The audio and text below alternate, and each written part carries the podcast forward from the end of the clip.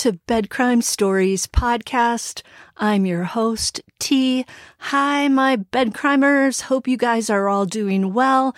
If you're new to the channel, a warm welcome. We do all things true crime. Now let's get to it. Former FBI profiler Mary O'Toole was on News Nation recently and she discussed how investigators go about determining if one victim in a multi victim crime has been targeted. We know that Kaylee Goncalves' father, Steven, has stated that his daughter's injuries were more brutal than Maddie's, and for this reason, he believes she was targeted. O'Toole explained that if one person in a multiple person crime was targeted, it would normally be evident through 1. The number of injuries, 2. The type of injuries, and 3. How the victim was placed at the crime scene. Because only the investigators have access to the coroner's report, the autopsy reports, and the crime scene photos, we outsiders cannot know for certain if Kaylee Goncalves was targeted. Even Kaylee's dad, Steven Goncalves, likely only can speak to the severity of Kaylee's and Maddie's injuries. We know the two best friends were like sisters, and I'm assuming Maddie's parents, at least some of them, are like family to the Goncalveses. I say some because Maddie's biological father is not married to her biological mother. I'm not sure if the Goncalveses have spoken to Xana Kernodle's parents or those of Ethan Chapin. That would be a very difficult conversation to have. O'Toole stated, as other experts have, that the perpetrator planned the crime to some extent. She cited the following reasons for this. One, because he came armed with a sharp edged object much larger than, say, the type typically found in a utensil drawer in a kitchen. So he most likely brought said item with him early Sunday morning. Two, he knew how to get into the home and how to get out of it. Three, O'Toole feels that because the perpetrator brought the sharp edged object knew the house, it would not have made sense to conclude that he just winged the attack part. O'Toole concluded that for all these reasons, the offender knew who he was planning to attack. When asked how much planning she thinks went into the crime, O'Toole replied, Well, certainly enough to be successful. End quote. She reiterated that she felt this person had knowledge of the inside of that house, of how to maneuver around furniture and other items that were on the floor. So O'Toole said she believes the offender had been inside the house at 1122 King Road and had been around it too, as in around the exterior. He had to have done that to know what was going down in real time inside the house prior to committing the crime between 3 a.m. and 4 a.m. It sounds like he must have been lurking around that house, peeking in, seeing where the lights were on and where they were off, seeing where the people were congregating, if anywhere. When the reporter asked O'Toole how the perpetrator could commit such a messy crime and not leave an evidence trail leading straight to his doorstep, she said there is definitely forensic evidence at this crime scene, and that could be in the form of fingerprints, hairs, fibers, footprints, and DNA. O'Toole felt it was very likely when the offender left the crime scene that he had the red stuff that flows through all our veins on him, that he likely had a cut or two. I wish we could look at the hands, faces, and arms of the people who seem so shady in regard to this case. I sure hope those people's families are taking the time to do a quick scan of their family members. As for how the perpetrator got away from the crime scene, O'Toole said it's possible he brought a change of clothing and swapped out the red drenched clothes for the clean ones outside the home so that he didn't have to run down the street in bloody clothes. It makes me wonder if that's what the investigators think may have happened, and if that's one of the reasons they collected the contents of three dumpsters along the road near the girl's house. When asked how concerned she is that no suspect has been named, O'Toole said that what concerns her is that someone capable of committing this crime is still capable of doing it again. And as long as he's out there, there's a threat of that happening. On to the next topic. Today, Wednesday, December 7th, the students' families will begin receiving some of their loved ones' belongings. It's bound to be a difficult step in their journey Police Chief James Fry of the Moscow Police Department made a video in which he explained why it's so important to get some of these items back to the families. Take a listen. Describe what is happening at the residence tomorrow. Yeah, tomorrow, me and my command team and other individuals will be going in to box up personal belongings of the people that live there. And we're going to be getting that, those items back to the families. Um, it's time for us to um, get those things back that really mean something to those families and hopefully to help with some of their healing. Why do you personally want to be involved in collecting these possessions? We have a lot of investigators investigating, and um, you know, I'm not tied into the investigation side of it where I'm physically interviewing people. And, and it's important to me. It's important for us um, as a department to go in and, and take care of the families and, and get the items for them so that uh, they can have some of those back and some of those memories back that are fond memories. And, uh, you know, I'm a, I'm a dad. I understand. I understand the, you know, the meaning behind some of those things. It may, it may be something that you know, we gave one of our children or something, and, and we're just trying to bring some of that healing. As people learn about this stage of the investigation, what do you want to say about where you're at with the investigation? We're at that point in the investigation where we're still gathering um, information, we're still gathering tips, we're still gathering evidence, we're still doing everything we need to do. Um, but there also comes a point in time when um, the family needs to have um, those belongings um, back, the ones that we can get them back. Um, they've asked for the, some of those things back, so we're ready to take care of that for them. So the police will be at the girls' rental home in the morning on Wednesday and potentially into Thursday to collect and remove some of the victims' belongings that are no longer needed for the investigation. The police have asked that anyone near the residence Wednesday morning try to keep the roads clear. They hope to move the belongings in as private a manner as possible out of respect for the victims and their families.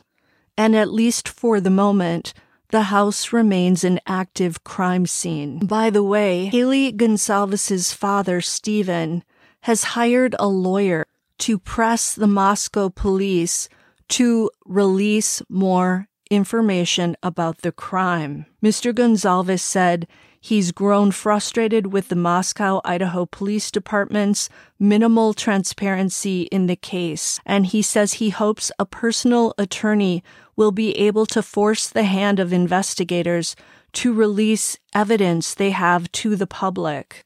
And as Mr. Goncalves was talking to Fox News about the attorney, Moscow Police Chief James Fry broke down in tears during an interview with Fox News as he explained that he and other members of the force are fathers too, and that the nature of the crime affects them.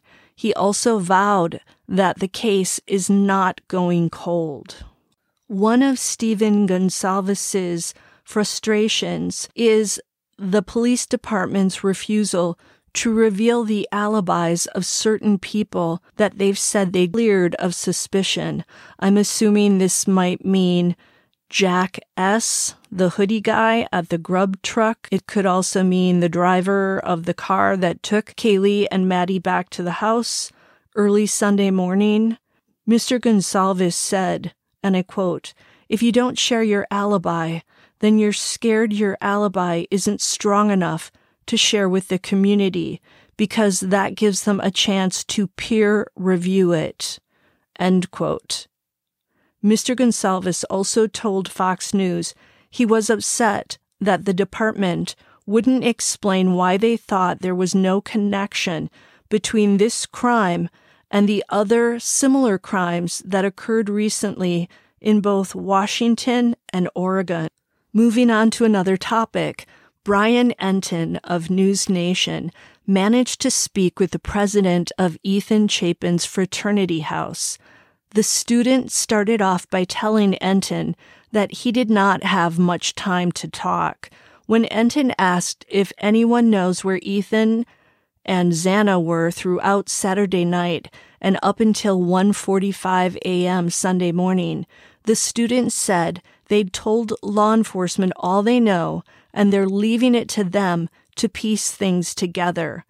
That student also said there are no security cameras on the frat house property. The student went on to say that he knew both Ethan and Xana, and he said that Ethan was always in the frat house and that Xana was a good friend of his before Ethan ever joined the fraternity. What's sad in a way is seeing that Ethan's fellow fraternity brothers are continuing their lives as if nothing happened.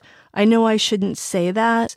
Ethan Chapin was a triplet, and his two siblings also attend the University of Idaho.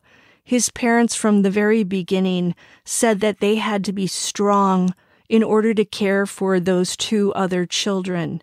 And Ethan's mother spoke at the candlelight vigil at the university of the importance of carrying on and picking the studies back up I know in the Delphi case, Kelsey German's grandparents described how hard it was for them to see Kelsey's classmates reach certain milestones without her.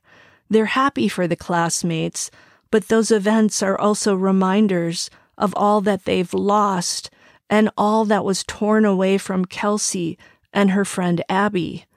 I'm hoping these families can reach out to the Idaho students' families and offer support somehow. Maybe in their shared grief, they can find some sort of comfort. On to yet another topic. Ashley Banfield talked about cell phone tower data with a former FBI special agent and how it might provide answers as to where Ethan and Xana were between 9 p.m. Saturday night and 1:45 a.m. Sunday morning. Banfield's guest, a former FBI special agent named Tracy Walder, has used cell phone towers to track down criminals in the past. She said that she's surprised the crime hasn't yet been solved, primarily because of 20 something year olds' propensity for using their smartphones. She said cell tower data should be able to spell out Xana and Ethan's whereabouts that weekend. Walters also stated that on the flip side, in absence of data, might indicate a suspect as well, meaning that if someone turned off his or her phone that weekend during the critical hours between 3 a.m and 6 a.m., that could point an arrow in the perpetrator's direction. Banfield also asked how good is cell phone data these days, and her guest said it's getting better. She talked about the new technology which allows for the geolocating of the phone data from multiple cell towers. This can give a more accurate location of a particular person at a given time. Banfield then asked Walder the following question If a phone is turned off, Does it? St- she also mentioned that while a perpetrator might think of shutting off the phone, he or she might forget to turn off his or her Apple Watch and to turn off AirTags or throw them out. Walters answered that if the perpetrator thought to turn everything off, his cell phone, her cell phone, an Apple Watch, etc., then there won't be any data. Walters stated, though, that even if the perp turned off all of these items, if his phone was previously active in the area, having it all of a sudden become inactive for, say, a three to four hour period around 3 a.m., that could put investigators' antennas up and put them onto the trail of someone who might be involved. That is absolutely fascinating. So the perpetrator could be done in by leaving his phone on and by turning it off. The last thing I want to talk about is that 3:01 a.m. alcohol offense on a field called Band Field that was reported to the Moscow police on Sunday, February 13th, around the same time that the crime was going down, just a short walk away. This was on a field near the Sigma Chi fraternity house. The video is 20 minutes long and I haven't looked at it yet, but I'm planning to, and I want to see what it shows in terms of which apartments and houses in the background of the footage still had lights on at 3 a.m.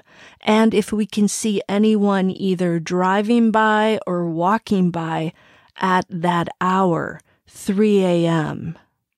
Until the next time on Bed Crime Stories, now stick around because I'm going to share some footage from Brian Entin. And hey, before I do that, please hit that like button. It's a free way you can help me on my YouTube journey said, Ashley, uh, it was in the police blotter 301, had something to do with alcohol. Uh, police did take down a report, although we haven't been able to get that report at this point. This is the field behind me where the call was made, the big white field right there. That's the frat house you just talked about. You can see with the Christmas lights, uh, and it's all very, very close uh, to the house uh, where the murders happened. I don't know if you're able to, but if you and your uh, photographer Mo could sort of walk me that way, because as I understand it, you might actually be, be able to walk me at least part or all of the way from where you are to the, the home where the victims lived. Yeah, we can walk you there. Again, frat house, field. This is like an apartment complex parking lot that we're in, and we'll walk you back, Ashley. And and I've been telling you the last couple days, there's um it's it's a dense area. You know, when you just look at the shot of the house, you don't realize that all of these um, houses and apartment buildings are around. This is like a little walkway that the students use to get down to the frat houses. Um, and we'll just walk up here. Be careful, Mo, because it's a little slippery. It's been snowing nonstop, um, pretty much all day. Just looks like it let up a little bit. So we go up these steps here, and then this is a little road right here, Ashley. And you see here is the house. This is the house where the I murders happened. Had um, so I had no walk. idea. Wow. I mean, short walk. That's like 55 seconds. I mean, they could have gotten home so quickly yeah. from that frat house. I had no idea it was that close, Brian.